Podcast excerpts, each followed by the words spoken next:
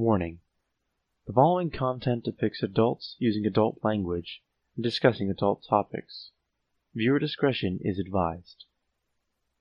Craig's here. Boy, Very smooth. Enjoy that Craig is going to get a review of a penis. And now, back to the action. It does not. It just happens, which is good. Oh, okay. Because that would be Alright. terrible if you go to cast a spell and Varric resists the magic, as it were. Um, so, I have had that happen. yes, Oh, I know. In other in other game systems, that's a thing. You know, trying to heal someone who doesn't want it or is can be uh, rough. Um, so that being said, uh, you, you sort of can you. Uh, so we've heard about your other healing spells. What does it look like when you restore someone's mind? I walk up to him. So let me, I guess, move my character. Oh, backhanded. trust me, I have something in mind. I'm gonna walk around. It's a I touch guess- spell, so you would have to get next in. Yeah. Uh, so let's see, five, Hey, Aaron. 15, 20.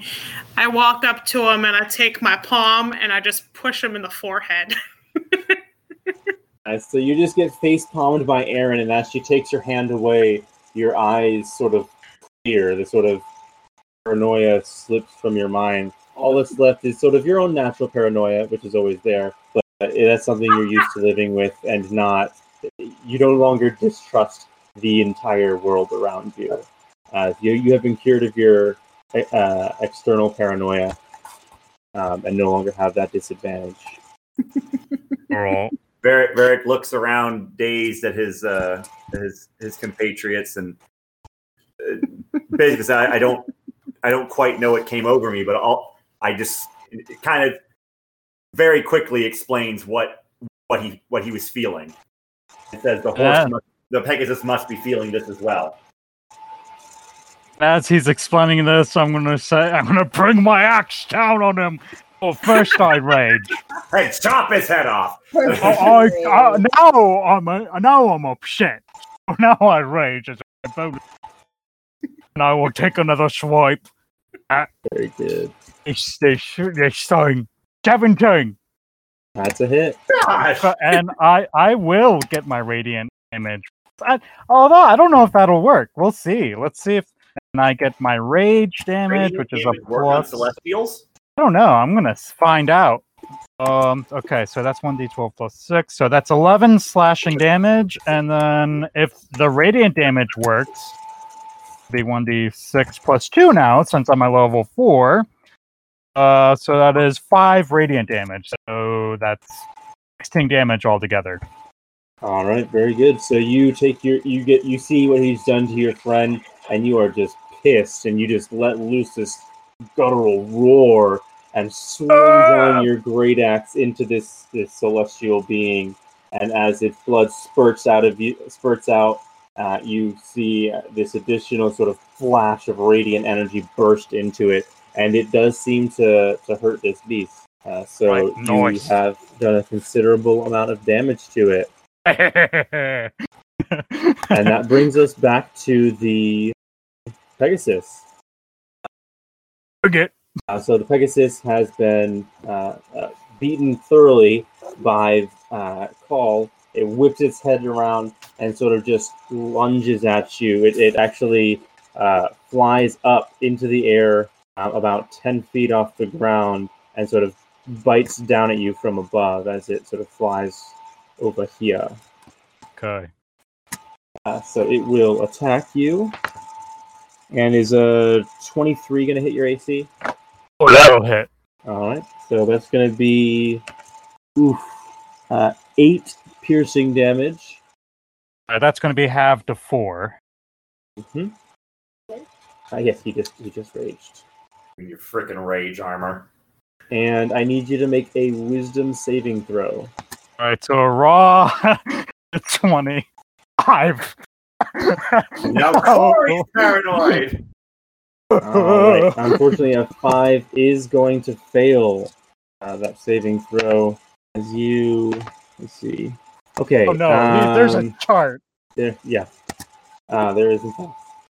You are are bitten by this creature, and that you don't know it, but the same feeling that Varric felt, you feel now as this sort of magical energy uh, is almost spit into you. You know, you feel it bite down, and as it pierces your flesh, you sort of feel this pulsation, this sort of wave of magic flowing into you. You're you you've seen magic performed. You're not too familiar with it uh, yourself, but you just sort of feel this wave of foreign energy within you, um, and you suddenly are you are unclean. You know, you feel this foreign energy in you, and just your first thought is, "I, I, I have been tainted in the eyes of my God, and I have to fix it. I have to fix this. I must be clean." And you feel the Must fix it. uncontrollable urge to wash yourself, to clean yourself, Like literally clean myself. literally clean yourself. You Hold on, hold on, hold on. I get the uncontrollable urge that everyone is out to kill me, and Corey just or Call just needs a bar of soap. He Uh, yes, is Call the needs a bar of soap to, to clean his soul, is what he feels. He feels he needs a bar of soap, the a, a literal bar of soap, and he must clean himself until he has cleaned his soul, his eternal soul. I say, you son of a bitch! What did you do to my soul? What did you do? Uh, and that will bring us to Erdan. Erdan, this strange bird uh, is is doing a number on on your your newfound companions. Alrighty. So They don't seem to be too terribly hurt, but they're also not seeming to be too terribly focused anymore. Yeah. Okay. So, uh, Erdan, seeing that uh, s- that this Pegasus has attacked Call, who's been really nice to him up to this point, uh, he's going to hop down and move. Uh, let's see. I'll use this real quick. Oh, that's oh, that's because it's not a thing. Yeah, it's not Yeah. a grid. I apologize. So you you definitely you got you got plenty of Five, movement. You, you can definitely get there. Yeah, I think I can even flank it actually. 5, 10, 15, 20, 25, 30, 35, 40. Yeah. Uh, so if uh, he, uh, Erden hops down off of the wagon and then uh, as soon as he lands, kind of rolls over to the side and bounces up, Naruto running, like just with, with with a with a swiftness and a speed um, that is surprising, perhaps. Side The Pegasus and will take out his quarterstaff and with two hands take a strike at it. All right, roll your attack. Yeah, and I want to ask about this because now that I'm looking at it, the quarterstaff has a property that allows you to use it two-handed. Okay, And then I- versatile. Yeah. Right?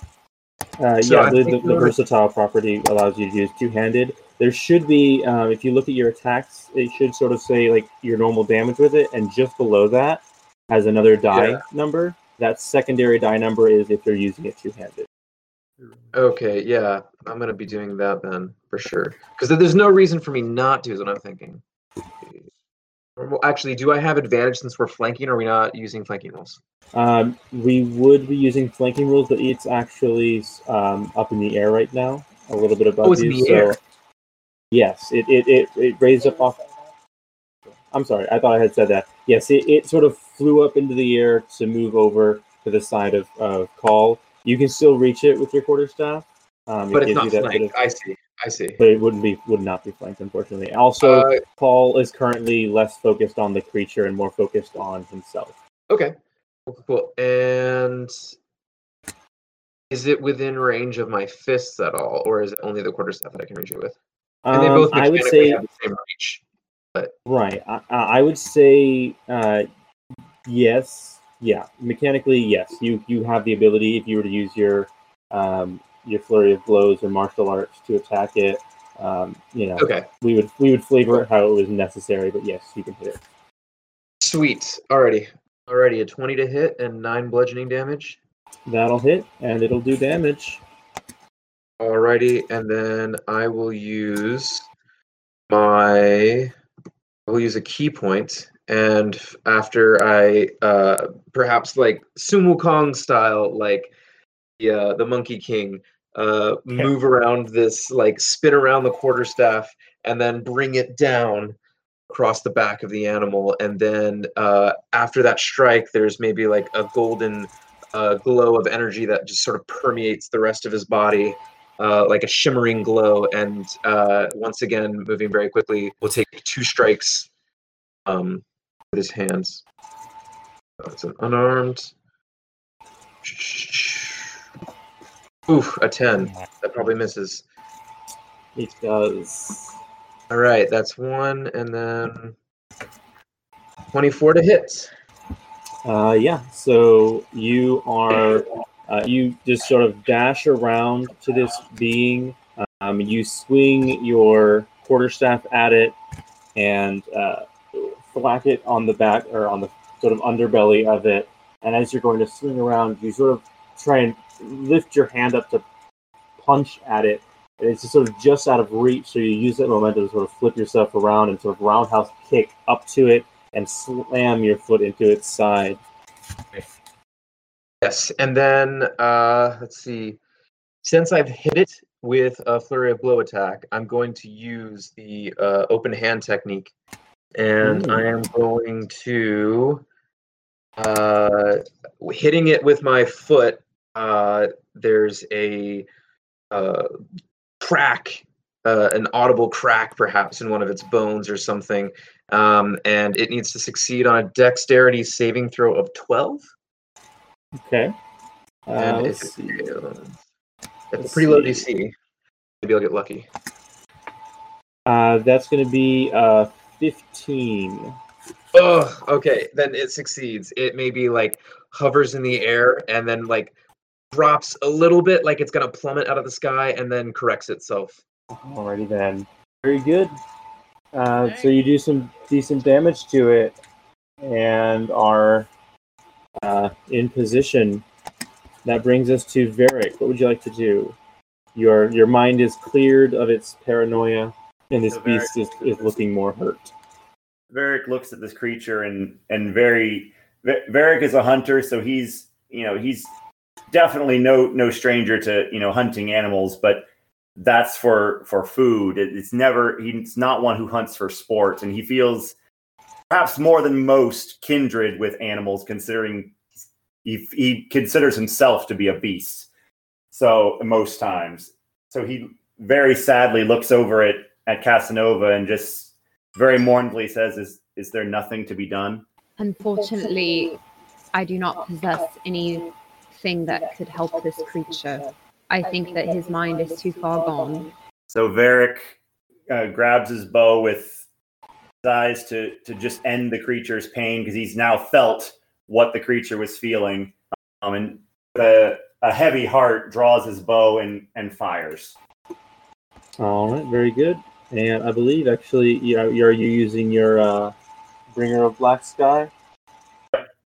All right. Well, so then remember, you are using your strength, should you so choose, to deal attack and damage on this. I actually think it's better if I use my dexterity for because I would use the strength for hit. Uh, yeah, you would use strength for hit and damage uh, if you so choose. So okay, so I this is the first time I've used this bow actually, I think. So my my hit is plus six. Um how does that change with strength? Uh, so you have a 14 dexterity and a 15 strength. So as of right now, it doesn't. It's pretty much the same. Um, Okay. As as of right now, so as yeah, as of right now, your bringer of black sky would do the same regardless of your strength, uh, whether you're using strength or dexterity. Um, the only bonus is that because you have that 15 strength, its bonus comes into play, meaning you have a, a farther range now. Okay, I don't need the range at this point. So I, I use the dexterity. Um, and I believe that I have somewhere in oh my gosh. Um, so I believe that my Colossus Slayer would come into play. When I hit a creature Uh, with a weapon yes. attack, creature takes an extra D8 if it's below its HP maximum. That is correct, and you have seen it be hit. You know it's get down below its maximum. So roll a d20 plus six. What the hell? Oh no! That's not what? No. Oh, a seven. You but- know, narratively though, that Uh, kind of makes sense. You just It does. so basically, Varric is is very mournful. You know, looking at this creature, he's you know his heart is really not in, and he knows he has to, but his heart is is not in ending it. So at, at the last second, his his hand wavers, and when he fires the boat, the arrow just goes into a nearby tree above the horse's head. Alrighty then. Um, and you you only have uh, one attack on currently. I believe so. I could use a bonus action to bite it if I was shifted, but I'm not shifted. Okay. Uh, so he yeah, bites you, um, you bite him.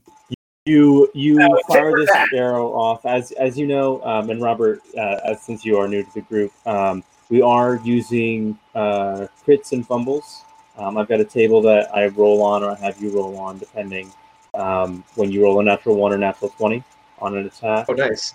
Uh, so uh, in this case, uh, what I've rolled here, you actually feel like even if, if you could attack, you wouldn't do as well. Um, you would have disadvantage on your next attack against this target, uh, which again narratively makes sense. You you you lack the desire to kill this thing, um, but since you don't have the extra attack to take, is a moot point. Sonova. Casanova understanding that oh sorry Casanova understanding that he needs to put be put out of its misery um, will just say in celestial to him um, I'm sorry I hope that this brings you peace and she is going to cast chaos bolt All right, uh, roll to hit. Well, I got a few choice words for this, gentlemen. Does anybody have soap? Uh, yes, your spell attack bonus. I think it's like plus six or something. Um, I did. Plus seven. That's right. Yeah. There's one. Enough to hit it. Like 25. 25 to hit That's good. all right and then I roll a Uh, An eight and a a- D8, a and two D8, sixes. Oh, two d8s. two D8s, and a D6. Okay, I need another d8, please.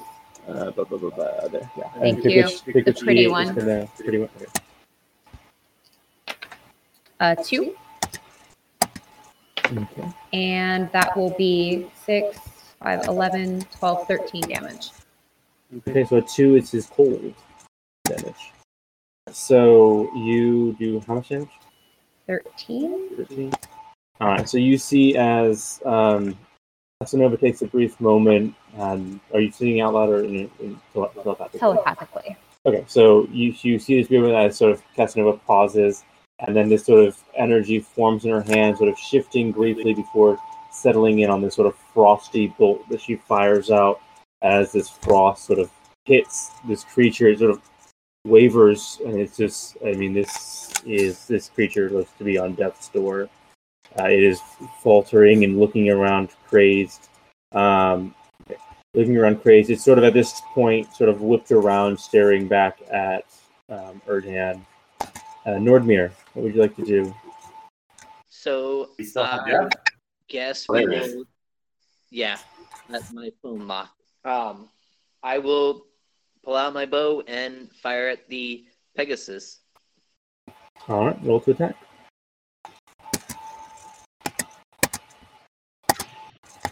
Eighteen. Oh. All right, yeah, 18 will hit. Go ahead and roll damage. All right, that's six damage.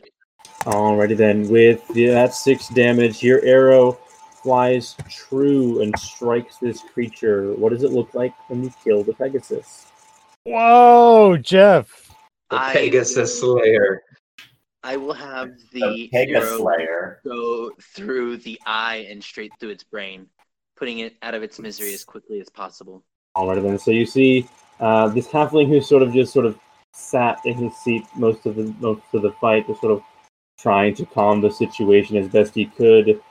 Takes a deep sigh as he takes his short bow off his back, notches a single arrow, takes a brief moment to aim and releases as this this singular arrow pierces through the eye and almost without a without a single twitch, the creature plummets to the ground and stops moving. You have defeated Pegasus. Paul goes over to and starts scratching his back on the tree. So clean, clean, oh I'm gonna get oh, clean. Oh yeah. Let me let uh. me go ahead and cast uh, lesser restoration if I can on Call. I mean, Alrighty then. do we need So to? uh, Drain my Aaron, blood. Aaron walks over to Call, who is scratching and trying to scrape himself clean on a tree.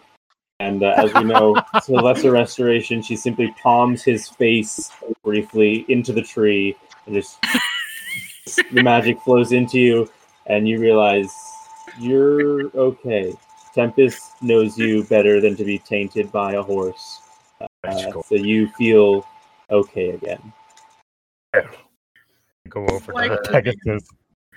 I like No, The, rest- the uh, I think that that er, uh, Airden will uh, at this mo- moment uh, take a seat uh, in a cross-legged position uh, at the body of the Pegasus and grab out the same wooden uh, symbol that he showed to Call, uh, and then clutching it uh, in his in his palms, which are placed just on top of his ankles, uh, and and stare down at the animal and just reflect. Um, I know. I Lucy now. If a charging animal charges at us, I'm not gonna question it. oh, I'm going all in. Oh, Oh, are you gonna grab one of its teeth? Varric, I uh, Varric is going to walk over to the Pegasus, but knowing what he did to Call in the in the moment and feeling a little bit remorseful, but also being ridiculously antisocial and not knowing really how to how to make amends, just slowly hands Call a, a his handkerchief and then briskly walks. Uh, I, I, I, I spit in Varric's. I, I, I spit in Varric's face. I ask him, "How do you know about all greetings?" It's like you really study us. Do your homework. Varric just shudders and walks away towards the Pegasus. He's, he's appreciating it. Uh, honestly, it's you know what I will take. Uh, I'm gonna take one of its feathers off its wing. Not taking a tooth this time. Uh, I You kill it. I I didn't mean, kill he was probably gonna get beat up if he did. To be You fair, got two elves that um would probably care a lot if you did that to a celestial being. Uh, yes, so you take you you pluck a, a feather from its wings. It's a, I mean, this is a, a beautiful creature. This is this horse is just almost like solid snow white. Um, you pluck this feather, and it's I mean it's soft, it's light. You can see how it would obviously lift uh, uh, such a creature off the ground. Uh, it's it's a sight to behold. And I Do- say, Would, uh, I have would one of its feathers uh, assist or, or strengthen an arrow, shall we say? In its uh, As a its fletching. course, because they are they're so fine, they're so uh, strong. Like, is it a, a um, oh, by the way, Aaron, thank you. Um, so, uh, Varric, you and you and uh, Casanova are sort of having the same thoughts staring at this creature. You like you you respect it, um, and are thinking uh, also of its potential uses. Um, nothing about the creature is innately sort of magical, as far as like uh, applying a, a Pegasus feather to your arrow would not cause any additional damage or help it fly any truer. You do know that as a celestial being, um, its its parts are coveted by wizards as components in certain spells, and um, uh, they make for excellent uh, sort of enchanting focuses. So perhaps if you had uh, a few of the feathers on hand, um, th- they might be more easily enchanted to create magical ammunition, like magical arrows. Um, but innately, they did they wouldn't cause it, but they might make it easier to create such items. Varric, more out of reverence than than anything, takes one of the feathers and just kind of attaches it to the arrow and kind of keeps safe um, in his in his quiver uh, for later, um, just as a way to kind of honor the creature. He keeps a, a piece of it close to him. I'm gonna step away real quick while your party discusses. One second. Aaron. Oh, Yes. oh, got a big deal. Thank you for getting that taint out of my system. No problem. For getting the what out of your system? Like a tainted blood, you know. Get your head out That of is, the that is. we started this game by talking about dildos. I'm sorry. Aaron, thank you for cleaning my taint. That is that is a thousand percent how that came across. Oh So, gosh. so Dylan, you miss uh, Call thanking Aaron for cleaning his taint. No, no. no. That, that taint out of my blood, like the, that my blood was tainted. What I'm like. Uh huh. Thank you for cleaning my bloody taint. oh, it's a call to storms. Where is that? you guys literally made Kim spit. You guys literally made Kim spit.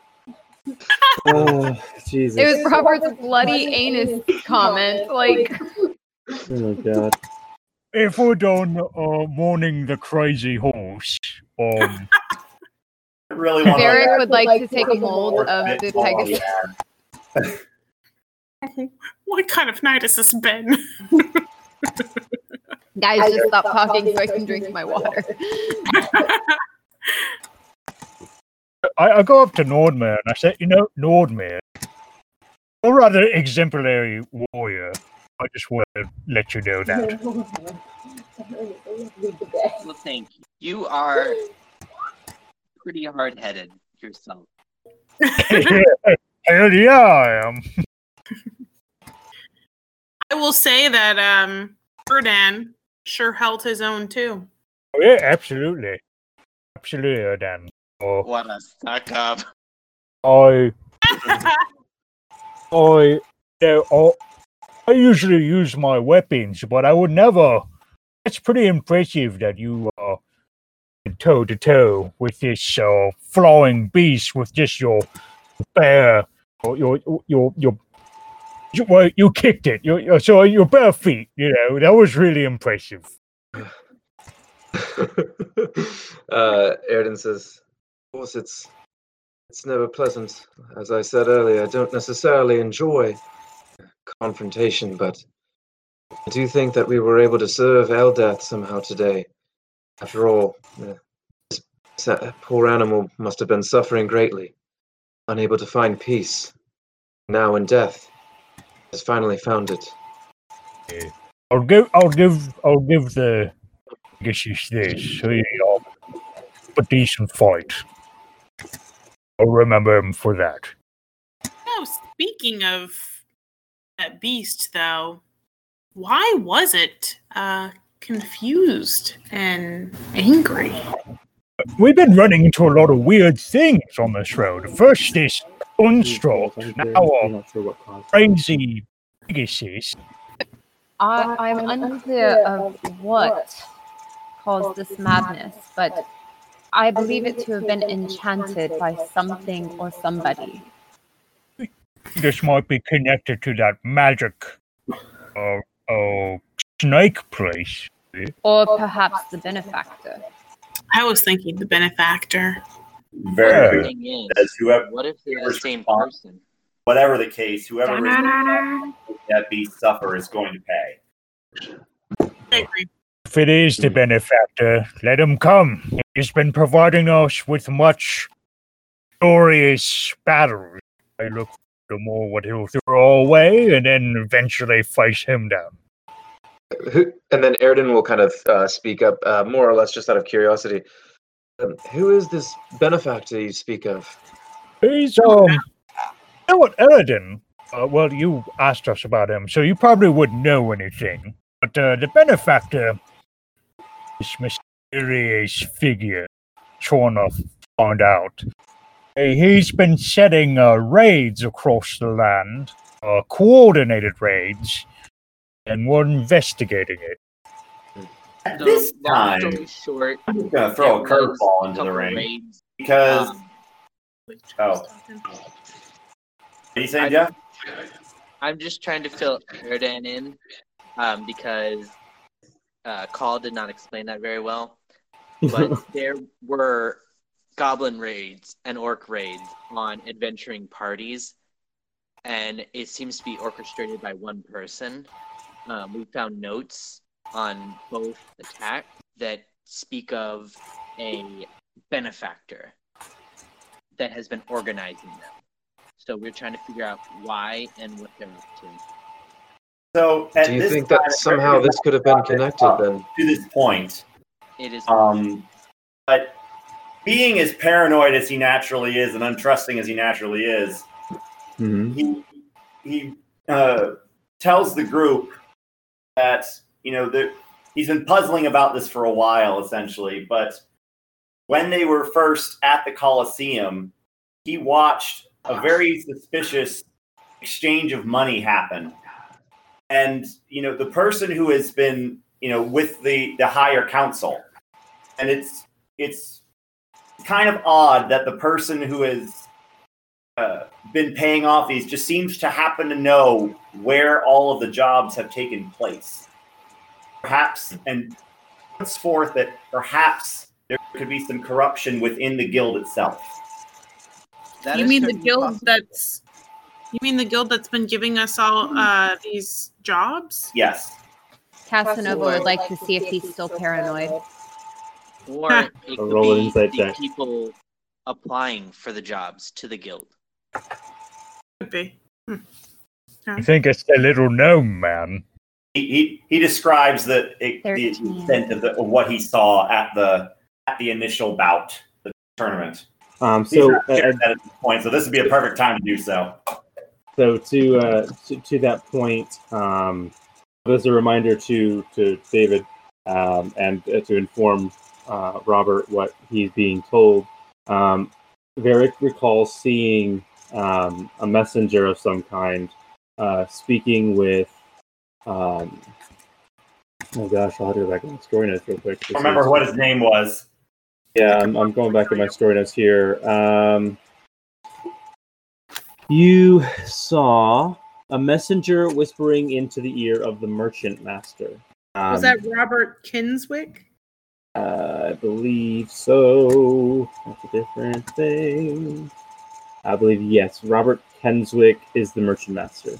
Um, you saw a messenger whisper into his ear, but there was no exchange of money at that time. Just, Oh. just sort of the delivering of a message. An exchange of coin. No, you might be mixing it up because at that same, roughly about that same time, you all were given money for winning the tournament. Okay. Um, but yeah, no, th- you did not notice any sort of exchange of money. You did see some kind of messenger basically speak to the merchant master. The merchant master speak with the rest of the council, and then um, the messenger was sent off, um, probably to send some form of response to whatever message he had given. All the same, Varric is suspicious of everything under the sun, so he shares that. yes, I mean it's it, it, may still be related. It's un, unclear, obviously, but yeah, Derek could very well believe that there may be something there. Varric's only been working with this guild on like two missions at this point, so he's very untrusting of most people. It just seems it seems odd that that this person, this benefactor, happens to know where all of the the, the, the caravans just happen to be at any given time. It's happened twice now. And thir- three times if you count the fact that we just got attacked by a crazed horse. What is this? This may or may not be related, but the definite two attacks on the caravans were related. So this may be coincidence and it may be a part of it. We can't rule anything out yet. But you're right, it does seem like there's a mole. Whatever's going on, there's going to be a lot of butts that are going to be kicked. So it's what Tempest would want me to do. Alrighty then. Well, So Picture. as as you um, Robert Jazz picture. whatever could it be? It's Um, not so. I can click it. Not going. Yeah, it's not. It's not loading it. The, the macro that I wrote up didn't work, but whatever. It's all good. Alright, so the um, you all uh, gather up sort of some feathers, uh, if that's if, if so desired, from the uh, Pegasus, and uh, I imagine that Varric uh, sort of insists on giving it some kind of burial Yes. or, or honorific. Um, so you do this. You take a little bit of time. Question, really quick. I'm just going to go into my Harry Potter lore. Unicorn blood oh gosh. is a high commodity. Does Pegasus blood follow the same line of thought in this world? Um, you've no reason to think that Pegasus blood in particular would be useful. I mean, you're not too familiar with high magic. You know, you have a sort of natural magic of your own. Um, know it was but knowledge of beasts if I would know anything about that. yeah, you you you're not aware of any sort of useful purpose that Pegasus blood holds. Um, you know that their feathers obviously are are worth something and and easily enchanted, but outside of that, um, no no particularly useful bits of information or, or harvesting tips. Fair enough. Um, so you all uh, conclude your encounter with the Pegasus before continuing northward on the trail. Uh, you finish out your second day and third day without issue, um, and about halfway through the fourth day of travel since you left the border of Grundleware, you Does that mean I got a? Um, I'm sorry, Dylan. Does that mean that I had a long sleep in there? yes. So all of you have had a long rest since the battle. Now, I may do I may apply such things on your character sheet to reset necessary resets. Because I just expended all my spells. Oh, there's uh Oh, it's it's his uh, holy symbol. pretty. Um, so, uh, as the uh, about halfway through the, your fourth day of travel since leaving the border of Grumbleware, you uh, begin to see what you believe must be the Wizard Golem Factory. a solemn-looking building stands among the hills. It's a large, plain brick structure. Um, if anyone would like to give me a history check to try and remember uh, sort of who runs the Golem Factory. Yeah, sure, why not? Uh, I'll just mention that Cole gets a little nervous with his fear, newfound fear of It's a construct. building. What what kind of check is this still? Uh, history check. I got any? Oh goodness. It looks. So, as I we will. see I the will say building that. Um, I'll take it with I'll take it with disadvantage. yes, I was going to say. I would say that uh, uh, Erden I don't know probably has anything. disadvantage on a history check of the material plane. Oh, wow. Fifteen. Knowing nothing about this world, he still is better than us. I know. Maybe maybe yeah, maybe uh this is specifically about the structure. Uh, it is, in fact. Um, but Maybe even, even, even so, the but- only one, uh, even even with those those roles, the only one who has any kind of information is, in fact, uh, Casanova. Um, nice. So Casanova, you know that the owners and proprietors of this establishment are Keith and Porth Nason. Um, Say that again. Keith north. Keith And north, and Porth horse. uh, is Like the thing we just killed, a horse. Keith. I will. I'm going to type it into the chat here. Thank you. Uh, Keith and Porth Nason. Um, you are aware that these husbands have run the Golem factory for the greater side of two decades. Oh my. Um, the building is surrounded by a large 15 foot wall, which is 5 feet thick. Uh, at the front gates, you see what you could only imagine are two iron men. Uh, you they look like arcane- constructs. Bigger constructs. They seem to be some kind of construct, as you do notice arcane runes uh, etched into their torsos.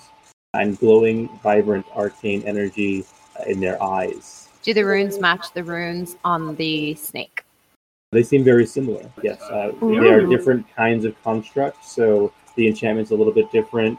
And you do also notice that these constructs do not appear. Uh, what was particularly unique about the Iron Cobra was that it was embedded with what you know to be an arcane battery, which was its source of power. And while removed, it is basically completely inactive with no chance of being active. Uh, you notice that these creatures do not appear to have that same kind of battery. They appear to be a classic construct in that the enchantment has been placed within them as opposed to being powered. Uh, you notice that each golem's right hand is shaped like a key, while the left hand is uh, an imposing weapon of some kind. The one on the left has a bastard sword as a hand, while the other has a great axe. So they're friendly. Well, this is the, the only, what you know that they don't is about Ke- Keith and Horth. Uh, everyone can see this.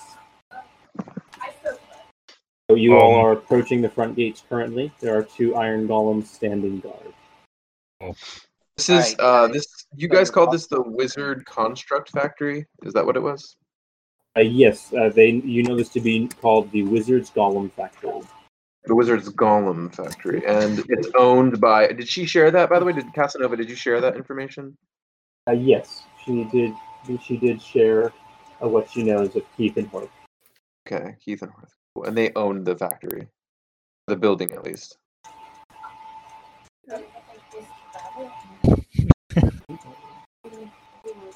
Uh, Varric, can I do a perception check just to kind of scout out the the facility and just see if there's anything dangerous other than the two golems kind of awaiting Uh, tracks or anything? Uh, certainly. Uh, are you wanting to sort of like circle around it, or Um, I mean, I guess I can. We're approaching it on a caravan, correct? yes, you No, are I on the main. the You're on. Okay. So Nordmere stopped the cart a, a, a short distance away. You notice that the road sort of does continue straight on towards it. There is a kind of sort of uh, split off to the west um, that looks like it would sort of bypass the factory and go around. Um, but uh, there is also the, the main road leading up to it. Can I just kind of branch off and just very quickly, like, how large is this place? Would I be able to like circle it quickly? Um, it is a very large building. Um, you you would presume it to be at least uh, a couple of maybe a hundred, couple hundred feet um, on a single side. You know that this is this is a, a factory of some kind, so it's definitely would need to be large in order to produce. So, what do you guys want to do? Do you want to head in um, with the possibility of having to fight our way out? I mean, we're, we're bringing them back to property. So, Are we though? Varric, seeing the the two armored constructs, volunteers to to scout around the building just to kind of see if there's anything Out of really dangerous that might be awaiting them. Could things go wrong? That would be a good idea, Varric. Do I have any knowledge of any um, sketchy things that I've heard that happen within the factory? I know before you said that it seemed like an honest company for a goblin company, but have I heard Like anything? Oh my gosh! is this Um, as Crick works? based on uh, your I'll, I'll sort of roll over your history check um, you haven't heard anything bad about it you know um, obviously uh, this i you know that wizards in particular um, are can get can be kind of secretive about their work so you don't know too much about sort of the inner workings of the factory but you've heard that the product that they that they ship out, you know, the golems that they that they sell, um, are quality. You know, they don't you don't get too many, if any, complaints with for their for what they send out. Does anybody? Does anybody speak goblin? um, I For their Oh, golem. Wait, what? The people that run them are all golem? No, The people that you don't know what they are. Oh. They're people. I want to go in. I want to talk to people. I don't want to fight. Guys, I want them to teach me how to use the snack. And plus, uh, who knows? They could uh, make my weapon. That's why I a wanted to around just to make sure there's there's nothing menacing waiting waiting for us, other than the, the two golems, which are obviously just there to stand guard. But Mhm. I want to make sure there's no traps or anything. Uh, certainly. Uh, so go ahead and roll me a perception check. Uh, and we are are we in forest or are we just on a main road? You're just on a main road right now, and it seems to be pretty clear fields around this building. Everything's fine, guys. Oh my gosh. That was a six. Okay. Um, yeah, I mean it's a it's a big building with a big wall and one big old gate. Ah, Good job. All right. um, job. What do you guys do? um, we say, well, why don't we just I come back and Everything's report. all right. Yeah, everything's fine. Are, you- are All you all right. here to deliver something? Is that is that why we're here? Oh yeah, yeah. The, the snake, the giant uh, iron cobra in the car, just it, it attacked us like the Pegasus attacked us, just out of nowhere, and uh, we figured that it belonged here. We're gonna deliver it, and then maybe we'll uh, get a reward out of it. Who knows? Um, I'm, Yeah. I'm not sure that's what we're doing, Call. Guys, why don't we just approach them, state that we found this snake and would like to speak to somebody inside? All right, we'll do that. I'll, I'll let you. Do we want to all go in, or do we want to? I'm going to be Karen right now and want to speak to a manager. Oh no! Um, so yeah, uh, Erden, you know that in the last couple of days, um, as you have been preparing for the- your sort of nightly ritual, uh, your meditations and whatnot, you have noticed in the back of the cart there is a very large cobra made of iron and metal, uh, just sort of Oh, okay. dormant in the back of the cart. If you look at it, I will swat your hand. As you haven't you have attempted to inspect it previously, and Casanova has sort of just swatted your hand and sort of closed the back gates of the, the sort of the, the drapes of the, the back of the cart as she sits inside with it, uh, attempting to study it. So, uh, are you guys approaching the front gates? I think Yeah. at this point, yeah. Okay. Um, so you approach the front gates. with the cart. Okay. Uh, yeah, I mean the gate appears to be large enough to, to easily allow your cart through. Should you should, should you guys? If enter. somebody wants to stay behind with the cart, oh, sorry, they're more than welcome to. I'm not staying anywhere That's near my that thing. question. That's my question. We're taking the cart in with us. We don't have to. I just would like to get in and talk to some people. Okay. Well, I think if we have the If cart, anything, what is our course of action? if they see the construct, they'll be more likely to us to help us rather than us just walking up and saying, "Hey, we found a thing." we could have somebody hold the battery outside. Well, the battery's broken. It's not in there anymore. We still have it. It's just broken. I have been playing with this battery for the past like however long we've been on the road. Like probably like 3 or 4 weeks now. All right. It's So actually only been uh, about a week, week and a half. Okay, a week, week and a half. Way to ruin my thoughts. Sorry, headlines. Um, okay, so you guys approach. Um, you guys, what, what do you guys do? What do you guys say as you approach the gates? Hello. I was wondering if we could come in and speak to somebody. I wait. Did we decide to bring the construct or no? Because we were bringing the battery. The construct is a giant freaking snake. Okay, so I have a battery in my I have a battery in my hand. Cool. It is in your possession. I have come across one of your constructs, I believe, and I would like to speak to somebody about it. Okay, And um, you're holding the battery in your hand. Yes. Uh, so you approach these these two iron golems standing there. You know, the, each of them has the one hand is the key, while the other hand is a sort of weapon of some kind. Um, and as you are standing there, you sort of they sort of turn their heads and stare at you. Um, you notice that they don't have mouths, um, but you do tell them, you know, I'd like to speak with someone. We found a construct, and you're holding up the battery. And They sort of their gaze sort of shifts down to the battery in your hand, and then they just sort of turn around. Uh, each of them turning around to face what is basically a, a giant keyhole behind them, and they each stick their sort of their key fist into that and shift it, and the gate sort of open up, allow you guys entry. What do we see? Um, so as you guys, uh, upon entering the grounds, you see sort of a scrapyard between you and the building. Uh, heaps of discarded material stand sometimes 10 feet tall, uh, while some material is easily identifiable iron, stone, clay. Others are a bit harder to pin. They're further back in the yard, away from you. Uh, some of you are convinced at one point uh, that you see a mound of rotting flesh.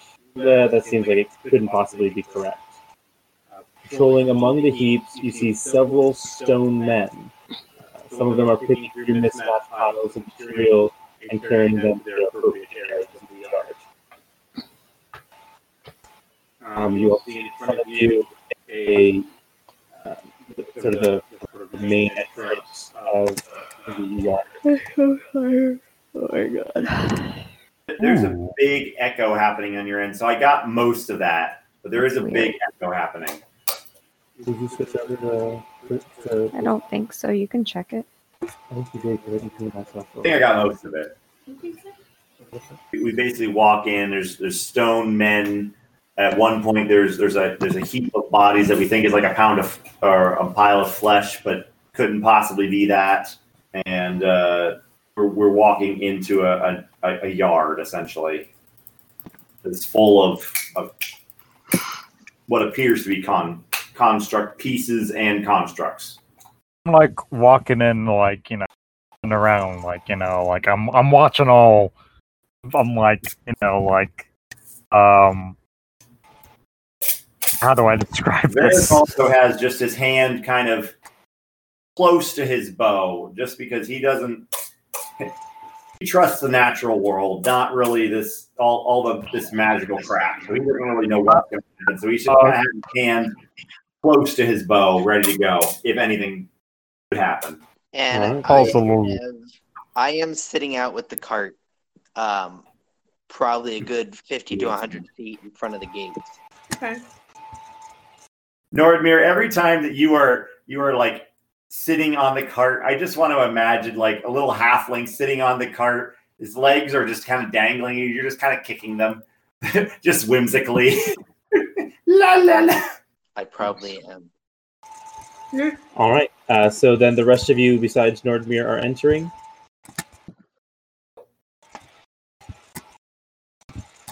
I think so. Okay. Uh, you guys have con- you guys should have control of your people here um, on the map there. Are we on Uh, that? Yeah, you have Oh, transferred. oh gosh, I had to zoom way out. Hold on. Sorry. Okay. Um, Erden, uh, I think Erden will walk up to this uh, this golem here and say, "Uh, "I believe my my companions here are here to deliver something." Um, hello. Uh, so you've actually already, um, Casanova had already sort of approached here and uh, spoken with them, presented the arcane battery. Uh, so these guys have actually turned around and inserted the keys. This front gate is now open for you guys to enter. Oh, nice, nice, awesome. So I- I'm going to kind of follow behind Casanova because this seems to be her area of expertise, and I know nothing about this crap and Okay. trust even less of it. So I'm going to Yeah. follow her lead. All right, so just uh, again to because I know you guys said there was an echo, and I don't know if it's better now. It's Um, much better. Yeah. Yeah. So, uh, so here's real quick that description again. So, upon entering the grounds, you see a scrapyard between you and the building. You see heaps of discarded material, stand sometimes ten feet tall. While some material is easily identifiable, iron, stone, clay, others are a bit harder to pin. You are convinced that in the distance you see a mound of rotting flesh, but that seems like it couldn't possibly be correct. Uh, patrolling among the heaps, you see several stone men. Some are picking through mismatched material, material piles and carrying them to their appropriate areas of the yard. Awesome. Um, you see directly in front of you, um, here appears to be a large set of doors, um, possibly leading to uh, maybe a loading dock of some kind. Uh, but the path continues on this direction uh, to what looks to be a front door over here.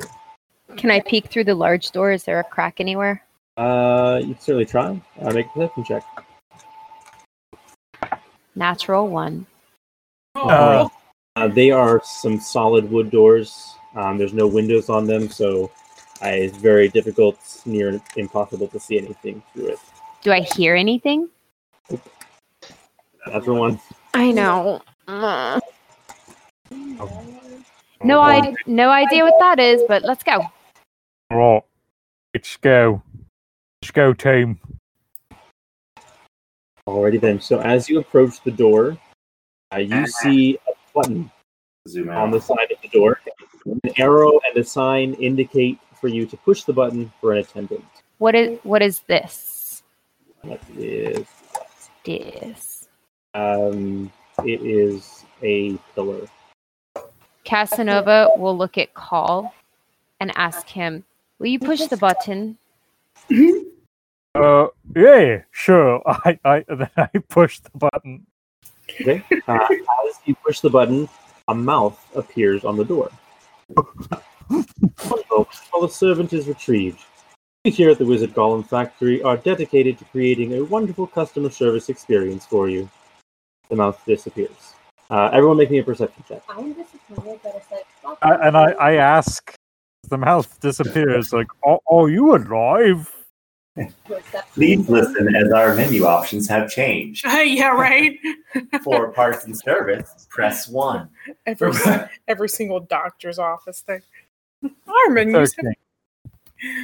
I was saying I was disappointed that Dylan didn't make it to like the tune of like "Welcome to Duloc." Right? Team. we all I to roll expect too much of you, Dylan. Yeah, Mm. everybody's rolling perception. Except for Hey. Norbert. Oh, I get a plus three. Oh, I see. I see. We're unfortunately gonna sort of be quietly sitting for a while. That's fine as long as I'm safe. I don't trust this place. I just realized next to Robert's thing is his like modifier. I thought that those were exclamation points, and I was like, "Wow, he's really excited." I mean, he could be really excited still. Uh, so it, it- the mouth disappears, um, and there is a brief few moments pass, uh, and then after another moment, a mouth appears again on the door. A servant has been summoned. One moment while they attend to your needs. What are you? Uh, if anyone would like to make an Arcana check to identify what's going on here, The uh, perception check, Natural one. Was that not Oh. high enough though? Uh, what's your Arcana? oh. On skill thing. What's that? What's that, Robert? Nat 20. Oh, I was just curious if that that if the perception gave anybody anything. Uh, no. Then why did Okay. you Roll nat 20 for Arcana. If you roll high enough, I rolled again. 22. to was not high enough for a 19? What kind of bullshit is that? A 19 isn't high enough? Is it like a perception of 85 to understand? I'm gonna throw a dice at you. I'm throwing dice at you. Oh, he's gonna the Tarrasque af- after us. I'm throwing another one at you. Oh, Okay. Um, what do we got here? Cole got a 12. Eric got a 22. Uh, Kim, you got a natural one. What's your bonus for Arcana? Two. Two. Okay. So I ended up three. Okay. Um, so you know, uh, Varric, you and Call are both a, are. It's so funny when Call knows things because he's not the most intelligent. Um, slightly You- above you're- you're both aware that this is um, a use of a spell known as Magic Mouth. Basically, it allows uh, the caster to create sort of pre-recorded phrases and sayings that occur, um, that, and the spell sort of replays them under certain circumstances. Uh, so, for instance, if someone pushes a button, the magic mouth might appear and repeat what was supposed to be said. Uh, such as letting you know that an attendant is being summoned for you. I relate this to the party. I too relate this to the party. That's so cool. So, uh, to my players, y- you're exactly right. It is an automated phone system. Please listen on and you are changed. Uh, So, Hmm. uh, a few more moments pass uh, before the door opens. You see a sharply dressed man standing before you. The man Is it a real man? Crazy about a Yes. dressed man. Sorry. The man seems perfectly normal, except for the fact that he has glowing arcane eyes, which seem to lack any true light. While he has no mouth, sound does emit from that region. So, uh, so he does appear to be a man made of flesh, but uh, Do his eyes remind me of my glowy eyes? no, they remind you of a golem's eyes. Ah, Um, Flesh You might- golem. you understand that based on what you know, perhaps he is a flesh golem. gross.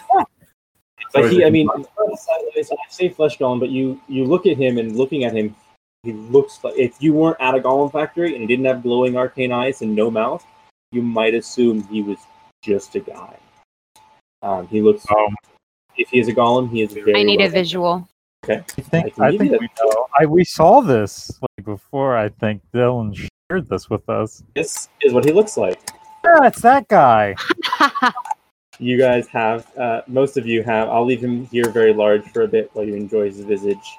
He is Um, an extra, extra large creature. Most of you have seen him before in the chat when I created this little image here, this little miniature. I was very excited for it. I couldn't wait to show you guys. Um, so, uh, clearly has a mouth area. so uh, he doesn't. There's an indent, but there's no break. Anyway, so he he has no uh, no mouth, uh, but sound does emit from that region. Hello and welcome to the Wizard Golem Factory, a wizard one-stop shop for all your arcane servant needs. Not a wizard, no problem. Our payment options are flexible. Need that unending help on the farm? Need security for your event? We also offer rental services. My name is Gary too. I press zero. How may I assist you with this fine day? Um, well, the question is, how may we assist you? Might have uh, something you might be interested in. Hey, his face turns to you, Call. What do you have for us today? Um, Shanova. Hello. Um, don't listen to him. Um, we are here because I Um, we have we come across one of your what I believe is your constructs, and I pull out the battery and I say, um, I would like to learn how to use this. He looks down at the arcane battery. Yes, that does appear to be a medium-sized arcane battery. Definitely one of our own design. You said it was found with a construct. He sort of looks behind you. You have the construct with you. He is nearby. Yes. Thank you very much. We'll have some of ours come, come collect him. Please step inside. And she steps out and, and ushers you into the room. Poor Nordmere. He's just gonna think somebody's coming to raid the poor. I'm really worried Nordmir's gonna try to fight them. Yeah, I know. he probably will. Like he's gonna be like, I am tiny and mighty. Fuck you. Oh, we're at a meeting. Tell you what, Cheers. I'm gonna go back and warn Nordmere. Okay. Uh, so, Aaron, uh, of all the rest of you are ushered into the room. We will go ahead and cut back to uh, Nordmere uh, while Aaron makes her way back to the cart. Nordmere, um, you are sort of sitting there with the cart. Your friends have walked away, sort of twiddling your thumbs idly, maybe reading a book if you have one, Swinging your legs. Swinging your legs. Um, and you see uh, two um, iron men, as not iron men, but stone men, uh, sort of approach you, and the cart is cart. I will call out to them. Halt! What are you here for? I'm gonna say because I just approached him too. I'm like, Yes. No, so Aaron, uh, Nordmere- you see shortly behind them is uh, Aaron, sort of jogging up back to you. I'm like Nordmere. It's okay. They they're just gonna take the thing. It's fine. They're just gonna take it. Are we giving it to them? they have to take it for some reason. I'm not totally sure what's going on yet, but they're going to take it and figure it all out. I guess. Uh, so the two of them sort of go back to behind the car. They sort of they stop briefly and inspect the area. Uh, they seem to be uh, giving some kind of thought to it. Uh, it's unclear what. Before they sort of are heading to the back of it, stopping again behind your caravan, um, and then they seem to realize, okay, here is what we're looking for. And they sort of the two of them work together to sort of lift up this large iron cobra and carry it back in, uh, heading off into the yard somewhere with it. Can I follow them? Uh, certainly. Uh, I'll do it under stealth. Okay, roll me a stealth check. Aaron, what would you like to do? Are you gonna try and stick with Nordby or head back to the group? Uh, you know what? I'm going to stick with Nor. Well, uh, my point, my he's trying to be stealth. Yeah, my stealth is not good at all. So So I might just stand in the courtyard for a couple minutes and just kind of watch. Nineteen.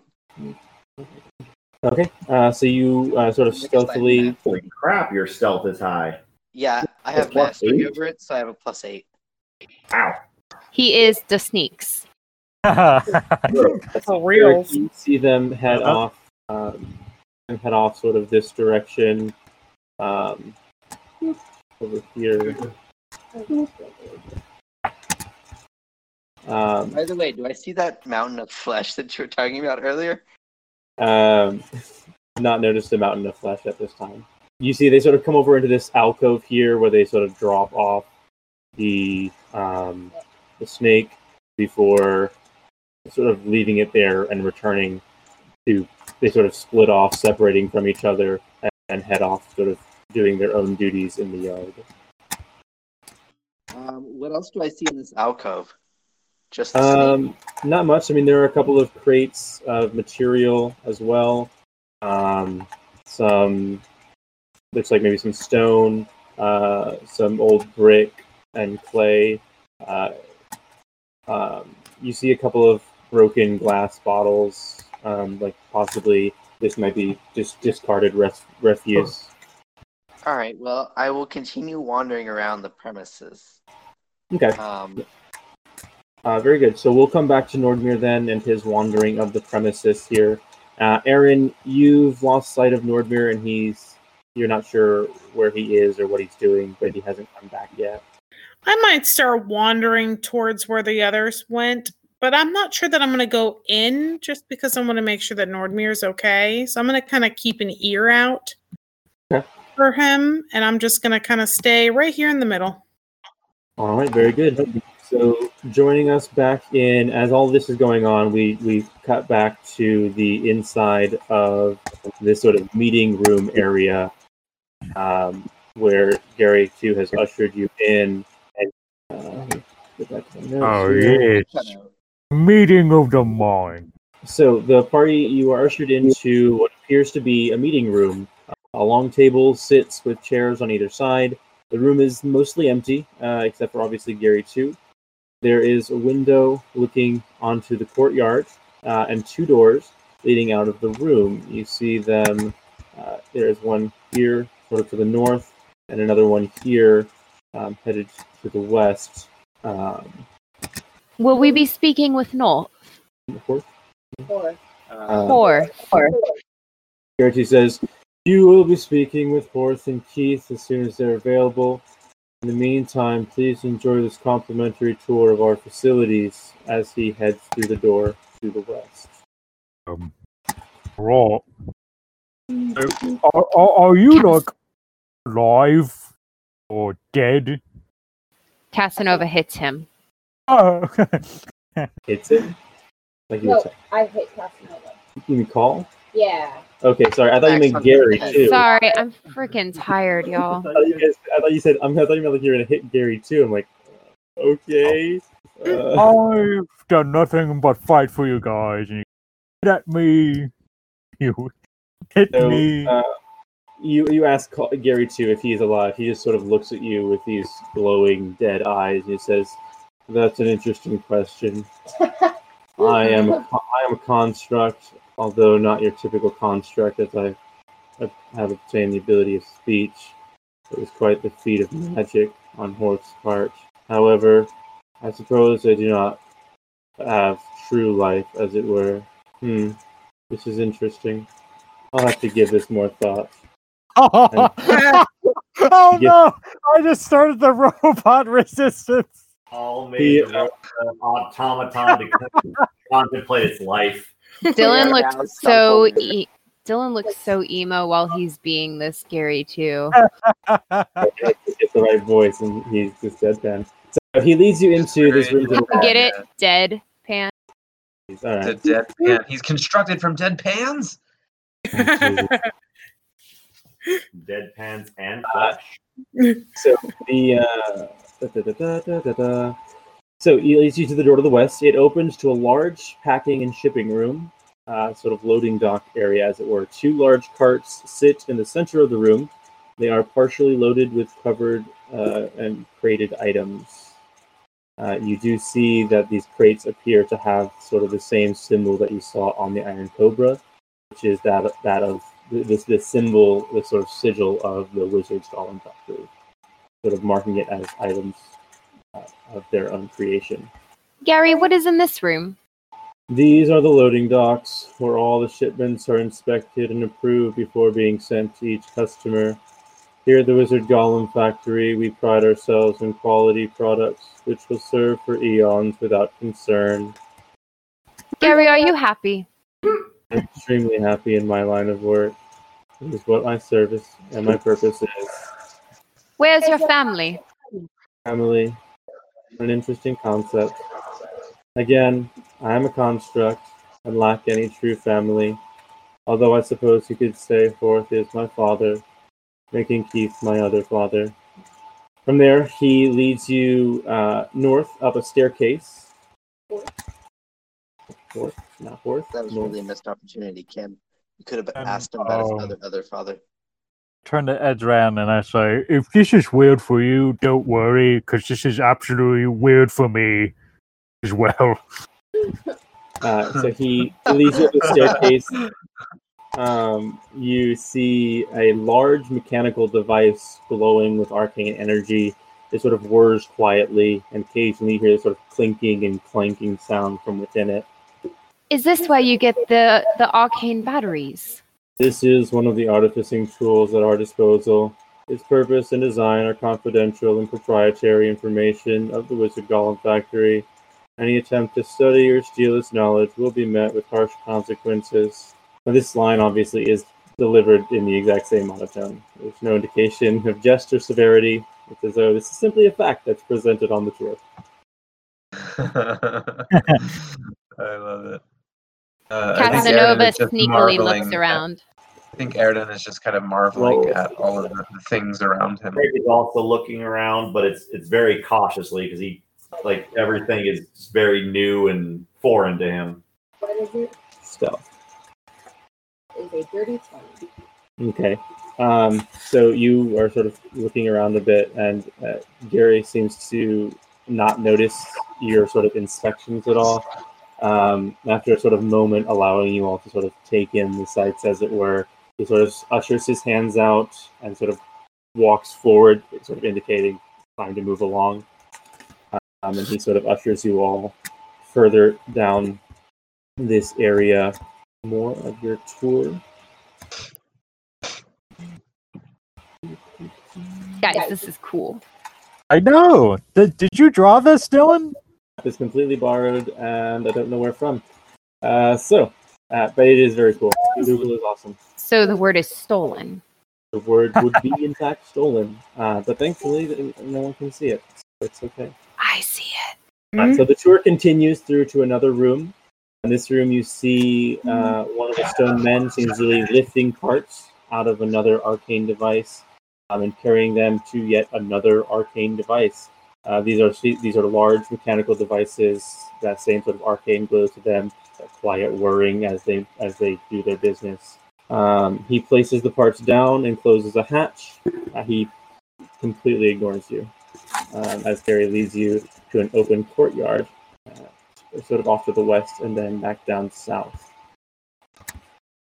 let me reveal that for you. So he leads you sort of uh, over this direction here.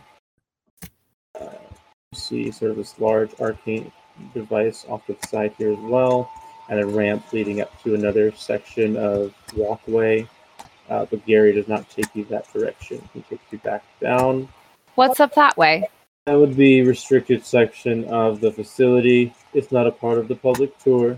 Should you be so lucky as to incur the favor of Horth or Keith, perhaps one day you'll get to see this area. Uh, he takes you down into an open courtyard uh, where you see uh, four, a set of four identical horses which sits in the courtyard, sort of Italy. So they're real. Uh, make a perception check. Hey, just killed a flying one of them. I want to look at the, the horses as well. It's the first Nice. natural thing I've seen. 18. 18. Uh, yeah, Varric, make a perception check. Yeah. I'll make a perception. That horse got you fucked up. A 16. Uh, Varric, these are uh, these are beautiful horses. These are absolutely gorgeous horses, and we're so happy that there's something natural in this facility. Paul and Casanova, these appear to be more flesh golems shaped like horses. oh, poor They are. I mean, I mean, you you you notice that they don't that's just look amazing. ident- you don't just look identical. These horses are identical. I mean, down to the pattern on their quote unquote fur. Um, yeah, they are completely identical. While they while their heads are bowed down, um, Um, while their heads are bowed down as if they may be eating. They're not eating the grass. They're simply sitting there, almost as if they're dormant. Is the grass real? Grass is real. It's a real courtyard. Grass is also a flesh golem. Um, there might be a way to bring back a Pegasus friend that these guys might know. Yeah, yeah, it's a little too late. but I'm Uh, not there to say that. So Gary continues to lead you back down to a door, uh, a sort of open hallway, um, as it leads back into the loading docks area. Um, and he leads you back into the meeting room. Uh, as, as he's leading you through the courtyard, um, he uh, he sort of speaks idly and says, "All of our livestock is ethically sourced and cared for to their particular needs." Please follow me to the main hall where you can meet the founders and owners of the Wizard's Golem Factory. Alright. Uh, So obviously you can see as you're taking this tour through that there is more to the factory, but it does appear that this is the end of the public tour. Uh, you are ushered back to the first room with the table. When you arrive, however, there are two men who were not there before. Uh, Oh. You see sitting in a chair uh, a younger looking man, perhaps in his late 20s. Uh, upon closer inspection, you see he is a half elf. He has long brown hair, rather wild looking and unkempt. Uh, his attire sort of reminds you of a blacksmith. Uh, in player terms, he looks like he might be a mechanic kind of thing. Um, sort of fitted shirt and trousers with like a belt of tools strapped across him, uh, each uh, strapped across each of his shoulders. Uh, the tools appear to be those used for like detailed engraving or carving. Uh, behind him stands a human man in his late 30s. Uh, this man has uh, neat short hair. He wears a sort of gentleman's coat with tails and a shirt with fitted trousers. Uh, as he places his hands on his hip comfortably, you notice a wand bolstered at his waist. Uh, he smiles, a welcoming grin, while the younger man sort of scowls at the table, seemingly perturbed to be away from whatever he was previously doing. Uh, hello, you, you must be Horth and Keith? Uh, hold on, and a quick look at my notes to remind myself what I said this guy's voice was going to be. I'm hyped. Uh, ba, ba, ba, ba. Be Marlon Brando. Why, yes, I am. Okay. You're ready for what I'm doing, reading Hick. So they actually, this is a familiar voice. You recognize this voice as the same voice that greeted you through the magic mouth spell. Oh. He says, Yes, I'm Keith. Welcome to the Wizard Golem Factory. You must be the ones who found and returned the Iron Cobra. We appreciate Oh, your kindness, and it will be rewarded. But before that, I must ask, wherever did you come across this construct? It, it lacks our final seal of completion, and so it should never have been outside of these walls. Well, we were we were traveling and it actually attacked us and I wanted to ask you if you knew who had control of this. I see. Well, we will investigate our art of security. Uh, enchanting is a delicate work, and uh, the wrong move can cause unforeseen mistakes. But uh, uh, unfortunately, I, I wouldn't be able to disclose who the uh, construct belongs to, as that would uh, uh, secrecy. Uh, no, oh, sorry, secrecy is a taboo word. It, it makes it seem wrong. Um, confidentiality is prized here. Some people may like to flaunt their constructs, which we're more than fine with, happy to be advertised for. But others um, prefer security measures that others are unaware of. Uh, so I couldn't tell you that. But I'm sorry. Uh, where are my manners? As you said, I am. Uh, we are Keith and Horth. I am Keith Nacian, and this uh, talkative fellow is my husband Horth. Hello, I'm Casanova, and these are some of my friends. Guys, introduce yourselves. Um, uh, I'm Call. Nice to meet you. I, uh, I, I give the human like one of you know like that uh handshake and predator. I go for one of those. Uh, he he sort of uh, looks down at your hand and sort of nods curtly at you. All right. Uh, no handshaking. Uh, I guess I'll do the nod. I nod awkwardly. Uh, the the sort He of gruff-looking half as he says that. uh, the gruff-looking half elf sort of sits sitting sort of cross-armed at the table, just sort of nods at, at you all. Hello. Hopefully you didn't do too much damage. Now, Horth, please. These fine adventurers were kind enough to return your mistake. You speak civilly to them. My mistake. I have all the nerve in my workshop. With a wave of his hand, he steps through a shimmering purple doorway and exits the room. I hate it when the enchant's upset. Apologies. please, uh, please pay no mind to our little spat. Differences of opinion keeps our little company even keeled. Oh, it happens all the time. Um, I was wondering, I am very, very interested in what you have constructed, and I was very much hoping to learn how to control one and have one with us on our journeys. Oh, you're interested in some business? Well, I can certainly help you there. Now, I was going to say that just for returning the Cobra, and of course, your. Uh, oh, I see. Um, that battery's busted. It's it's not going to work properly. Uh, I would be willing to pay you a hundred gold for the return of the Cobra and battery, and uh, perhaps a replacement battery for you. You mean the dangers that we went through with this Cobra are worth a hundred gold to you, and that is it? Surely a man in your position can do a little better, I would hope. All right. Well, your persuasion check. Oh, come on, a million gold. And that's why we sent Casanova in because she can bargain worth so much. Dash a 24. Whoa! Yes. Well, perhaps uh, the Iron Cobra is one of our more simple designs, as it were.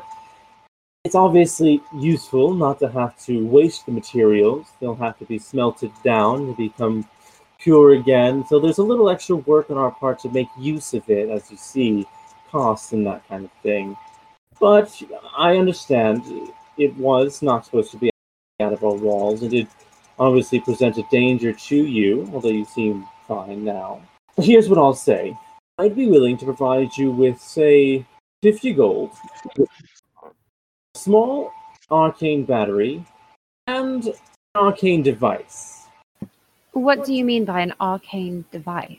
Well, it sort of looks you over, looks the party over, pauses briefly on Call. What would you say to one of these? And he sort of waves his hand, and in his hand sort of appears this image of these very imposing looking gauntlets. And these are Yes. sort of iron gauntlets. Um, Yes. look like Oh yes to the deal. Shut the fuck up, Call. the infinity glove, but without these this like the stones attached to it. Oh, oh, So oh. just these big old mitts, and then you see sort of in uh, embedded into a, a sort of like sort of off of each one, you see these sort of uh, cables coming that sort of wrap around to what appears to be a similar arcane battery to what you what what um, Casanova currently has, but a little bit smaller. Says this is an arcane, an gauntlet of arcane strength by one of our patent pending arcane batteries. It would. Did you just say a gauntlet of strength? Why, yes, yes, I did. I thought you might be interested in those, my half orc friend. They look at Casanova with like puppy dog eyes. This this does sound promising. Um, could you possibly offer something for a young sorceress as well? Well, the arcane gauntlets usually retail somewhere around a thousand gold. Between a thousand gold gauntlet, the fifty gold in cash, and the battery to power the gauntlets, you're making out quite well. Roll me- roll me another persuasion check. Yes, persuasion. Varric eyes them suspiciously and just basically just says, "How how do these things work?" I got a natural 20. What is that total? 25. Five. Okay. Wait. Yeah. Twenty-five. Wait, persuasion, right? Persuasion. Okay. Okay. Um. So he says, hmm, "Well, perhaps for a young sorceress like yourself, you could something. Now, as I said, our contracts vary in pricing. Perhaps I could offer you a small stone consort. I couldn't do it free of charge, obviously, but perhaps under an extended payment arrangement. And how much would this cost? And what does it do? Uh, so he sort of um, thinks briefly and, and casts a, a spell, uh, sort of whispers something uh, you can't quite hear. Uh, he seems to be casting some kind of message. Um, and you see from sort of uh, the back, the side room here, back from the loading dock, this squat sort of stone man walk in. He's, I mean, he is. He looks like uh, about as big as Nordmir, but just stockier. So just like Call, but Nordmir. Call, yeah, exactly. It's Call's frame, but in Nordmir's size. Uh, so this very short, stocky stone man walks in. Our stone consorts are helpers. They are capable of carrying out simple commands. Uh, sturdy and made of stone. Usually retail somewhere around 5,000 gold. But uh, we would extend that payment out and add a thousand gold discount. 4,000 gold paid under magical contract. Casanova thinks, and she's not very certain what a tiny Call would benefit her. It'd just be more to lug. Um, so she just looks at him and she says, I was actually wondering if I could tour the rest of your factory. We could certainly, and before he finishes his sentence, you hear a yell from further north, and a familiar purple doorway appears, and Horth steps through, um, sort of touching onto a now bloody arm. My God. Looks over That's not at Keith, and he says, "You move my flesh mound. You know I don't go in your workshop. I handle finishing touches. Well, someone moved my flesh mound and put it too close to the arcane batteries. It's managed to swallow them and is charged without purpose. It wre- it'll wreck everything if we don't stop it. Uh, he looks to you all and says, "You lot seem adept at handling this sort of thing. Deactivate it for us. Do it without harm to the batteries, and I'll up whatever he's promised as a reward for the snake." How how do we best not harm these batteries? Aim for the flesh. Okay, could you send us through your your magic portal? No, I, I'm tapped out of that right now. Quickest way is going to be through that door. Head around to the north and through the through the fields. Fantastic. Um, could we have those gauntlets for this in case we need it, sir? Oh, yeah, yeah, yeah. Oh, I mean, I, I, I don't know if I'm feeling strong enough, you know, or I might need the extra juice, you know, for, for, for this. So, uh, please. Keith, uh, Keith sort of sort of smiles and says, "I'd love to. Unfortunately, magic items that require being attuned to them, they'd be of little use in such a quick circumstance." I understand. Um, could you get our other members? I, I believe that in the courtyard or somewhere nearby. Would you mind just letting them know where we're going? Oh, yeah. Uh, Hold certainly. Um, uh, I'll, I'll do my best. I'll send word to the factory. Um, but unfortunately, I've never met your companions. I, I, I won't be able to communicate with them quickly. them up. They Um, trust. I don't want to, to waste time. We, we will make haste. Casanova. Casanova heads up and is ready to go kill flesh thingies. So he did tell you that the quickest way would be actually to go through the front door, around through the fields. I do that. Aaron, we got a job.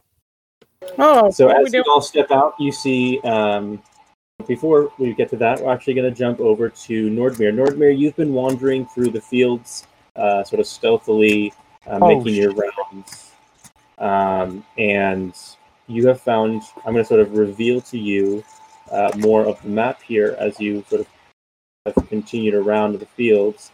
Um, see here, Is there any way to make these things smaller? what things? Oh yeah, yeah. If you go into the settings with the cog on the right, um, just go down to sort of the um, avatars. One of the, I have no time. Um, um, you scroll down. One of the settings for like avatars should be like name only. Okay. Um, so Nordmere, yeah, you see that. You see all of this here. Um, so you see sort of these stone men walking around carrying items, coal, um, stone, clay. Um, as you sort of get further to the back here, you do notice um, a large pile of rotting flesh. that is horrific looking. Um, it is. Uh, Oh, Ew. Can I tell if it's real much. flesh? uh, yeah, I mean, from what you can tell, Are those skulls? The from what you can tell, now. it is real flesh. Uh, it, I mean, it appears as, as real as any kind of flesh could be. Um, gonna check. So, can I tell the difference between golem flesh and actual flesh? Uh, that is that's going to be what your Arcana check is telling you right now. This is making me nauseous. Why is this so gross? um, Resident Evil 5 be vibes. wh- where's the teeth? Um, well, there's plenty of teeth for everyone. Of course. Oh, Call. I'm a simple. Guys, I'm hyped at the things that are on the front. coming. I am hyped. too. I want those. I cannot tell the difference. I Yeah, I mean, it. as far as you know, this is a, a melted Okay, pile of I am- bodies. Excellent. It's just a mound of flesh. It is disgusting, um, and you're not a fan. Um, but as you sort of continue around, the, the path is sort of smaller at the back there. You, as being a small creature, you seem you feel like you could squeeze through and sort of travel around the backside of, of the building. Um, and as you do, you sort of come over to this area here of, of the uh, the facility. Um, smell of rotting flesh. Uh, you do come upon another there. I mean, the, the, these are these are sort of depictions so that you know these are sort of depictions so that you know, but there are there's more than these piles that you see in the yard. Um, but as you're sort of rounding around this this farm uh, section here of uh, the building, you um, hear this sort of um, guttural sort of moan. This is and you stand. You do happen to be standing next to a window. In fact, here, and as you look in, you see you hear this guttural ro- moan and then sort of the crashing of glass. And you look into this room here and see what appears to be um, a sort of shambling semblance of a man. Um, I will make it larger so you can see. You see this sort of shambling semblance of a man um, large. with uh, these sort of glowing orbs sticking out of him in various places. Uh, you see this sort of two sort of fist-sized orbs, one in his chest and one in his stomach, and on his back you see this larger sort of orb sticking in, and he's just sort of shambling. You see um, what appears to be um, a half elf with sort of shaggy brown hair, um, sort of look surprised as this thing swings a meaty hand at it and sort of claw at his arm before he sort of waves a hand and steps through the shimmering purple portal. Oh shit. Um, as player knowledge, you know that he's seeing Horth Yeah. teleport um, out of the room. This, this is mere Uh, moments before we were told about what happened. Yeah, so um, Nordmir, you see this sort of Oh, I definitely thought that that thing went through the portal. no, no, no, no, no. You saw Horth wave his hand and step through the portal before he appears in your room. Uh, so Nordmir, you see this sort of shambling man who's just atta- who's just attacked some some other person uh, in this room. So what would you do? Well, I will try and sneak up on it and maybe ho- hopefully cut its head off. Um, I really Sure. hope you don't die. we're gonna go ahead and call the session there. oh my god! Dun, dun, dun. Oh my Does I'm not gonna lie, this is terrible. I'm not gonna sleep tonight, and I may puke. That is such a terrible place to end it.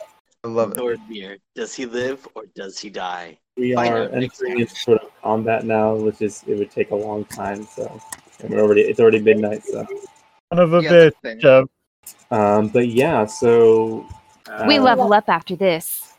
I hope so. guys well. If you guys are able to do well, you have some interesting stuff to look forward to. Fifty gold, a small arcane battery. Uh, Call can drool over the gauntlets of arcane strength. Um, and homeboy said he was doubling it. So, He said he would up it, so there may be something more in it. guys, I'm hyped. I'm gonna get something out of this. Specifically, what were the instructions? I, I I I was kind of Don't harm the Destroy battery. the golem, but don't destroy the batteries. okay. I can I can destroy the golem. Oh my god, Nordmir. Yeah, yeah, sure he can. Sure he can as he smashes three batteries in one go. Guys, my concern is Nordmir knew to kill the battery before. This is true. The last construct you fought, um, you had difficulty harming it. Now, I will advise you, uh, obviously, food for thought through the next couple of weeks. Um, you guys were aware enough to know that the issue you were having with harming the Iron Cobra was that you did not have magical weapons. Nordmir does currently have a magical short sword now. So he may have better luck. But My bow considered magical. your bow is considered magical. Woo! do radiant damage, so that's probably all. I'm not going to be the damage. But, oh, oh man, I, I, this is. You don't. Yeah, have no what did you do to me? I'm not going to be able to think straight for the next two weeks. True story. I'm sorry, guys. I it, I was I didn't know if we'd get to the fight or not. Uh, but you know, you guys did really good. There. Right? Yeah, right. What's, what's that? Another session tomorrow afternoon, right? Oh my goodness. Um, Robert, That was I am a thousand percent down to do tomorrow during Giselle's nap. Let's go. um, well, I mean, my wife says it's okay, so I, it's, uh, I guess, Robert, what's your plans look like tomorrow? Oh, I definitely can't tomorrow, man. But Yes, sir. um, That's, that's completely fine. but Yeah. uh, but this was a lot of fun, and I'm so glad that you guys let me join in on this because I'm super stoked. yeah. Cool. Uh, who knows, Robert? You might be the replacement of Jeff, uh, depending on what happens. Oh my god. About to Oh man, I don't know. I'm Yeah. just gonna love if I end up chopping his head off and you just guys barge in and like, oh my god, and it's dead. Oh my gosh. So just just because I I love to torment you. Can you reach his head? Oh, I'm Uh, sure. He is a large, he's a fairly tall creature. Um, but just because I, I love to torment you, Call. Um, let me let me sort of read you the description of these gauntlets. Um, You are so. Oh. just something to look forward to as you as, as you move forward. So these are a, a wondrous item, uh, a rare item uh, that requires attunement. These Okay. gauntlets bear the arcane markings of the learned wizard, crafted out of the need to haul large reagents and arcane machines. These gauntlets bestow an unnatural strength on the bearer. When attuned and powered by an arcane battery, these gauntlets make the wearer's strength 20. Oh my god. No, like like your strength score is 20. Holy Like your crap. Yeah. score. Max So you plus five. at 18, 20. oh. Uh, it, becomes, it becomes 20. Like if he has an 18, it becomes 20. Um, then these wouldn't do anything for him. Well, you cap out at 10 naturally. So, furthermore, by expending a charge uh, from the arcane battery, which as we as we get into arcane devices, I'll explain more how arcane batteries work now that you'll have a working one. Um, by expending a charge as a bonus action, the gloves can temporarily increase your strength to 26 Oh! end of your next turn. Jeff, Maybe Casanova should pass on these. if you if you screw this up for me, Jeff. Uh, but So I think that regardless, we're getting that for the construct. uh, so by expending an additional charge uh, on, There's on the next more? turn, yeah, there's more. Uh, Expending an additional charge, the wearer can extend the effects for an additional round. If the wearer, now there are obviously some drawbacks, it's technology. If the wearer extends the effects for three rounds, they must make a constitution saving throw, with the DC of 22. On a failed save, the gauntlets malfunction and sap the wearer's energy. The wearer loses the strength benefits of the gauntlets for 24 hours and suffers 1d3 levels of exhaustion as they try to recover from the loss of strength. Oh. If I keep it up a certain amount of rounds. Yeah, or- if you if you sort of just sort of keep pumping that arcane strength into you, it, it might not go so well. It's like it might it's- it might not. I mean, you just have to make the make the saving throw, and you can keep going. Just remember your exhaustion checks, man. yeah. Uh, I mean, I even I'm even proficient in Constitution saving throws, and I I basically got the the black lung, you know, during that that, that collapsing fire. Uh, Dylan told me he wanted to exhaust us all. I did. I, was, I really wanted to get you all with that stuff, but you must you were rolling really well, or at least good enough. I never got exhausted. Why did you do this to me, Dylan? Oh, Why they're actually, um, these are an item that I created myself, so I'm I'm excited to give them to you. uh, but we gotta we got flesh golem, Yeah, flesh golem Okay. first. and if it kills Nordmere, uh, And to be to be quite honest, um, this two weeks is useful for me too because I do have to think of what I'm going to give you guys in addition. Um, Casanova rolled really well on her persuasion checks, so she was kind of already at the top tier of rewards. Um, or peek behind the screen. It was basically whatever tier Casanova could get. Once the iron, once the flesh golem shows up, you get the next level up. Casanova's already peaked you guys, so I have to find another level to include. Uh, but yeah, Casanova finally getting a bag of holding. uh, what, possibly, maybe, maybe not. Who knows? There are. I many feel like it would be a bag of devouring from here. Why? You guys are just wizards. Flesh. Listen, uh, uh, let's let's. You, you Oh, do it's recall, Gary 2 is also a flesh golem. Uh, yeah, just hang up on the call and I'll take out my headphones. Um, Jeff is probably gonna have to fight that golem like for a good solid three or four rounds before anyone gets to him. no, not too far away. The I mean, we're pretty far. We can only move spaces at a time. let's see here. You guys are only 85, 90 feet away. You guys are only Yeah, but he's gonna go up and stab it in the back and try to cut off his head. He's gonna get Yeah. smushed by the time we get there. I can get there in a round. I, hold on, I'm, I, I was just wondering where your, where your See, I know what I'm gonna be dreaming of tonight. Big old robot hands. Ah, He's gonna dream of flesh golems. ew. Yeah. Awesome job today, guys. I was, uh, yeah, so awesome job. I was, yeah, so I was, uh, I just have a question. Was it at all possible for us to save that uh, Pegasus? uh, no, no, it was not. Man. He was, I mean, like, like, like I explained to Erin when she was, when I was telling her about the madness, um, be, sort of between Casanova's knowledge of how far gone the Pegasus was and Erin's knowledge of curing madness, none of you guys have the magics capable of curing that, that level of madness. I mean, I I I thought I was a had lot of fun, though.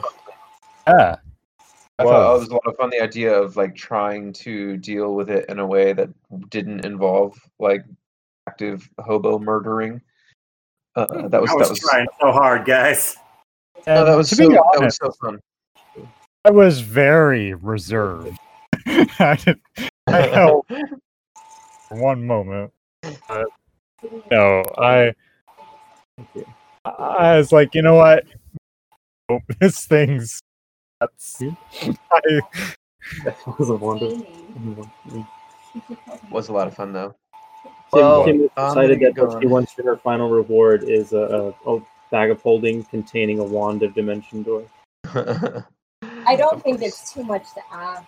I mean, you have a similar mean- capability already with Misty Step. Mm, I think that you are you are correct. Dimension Door, that's right. But yeah, I was I'm so happy you guys got to meet Gary finally. It did. I mean, I, Gary Going to assist us in this fight.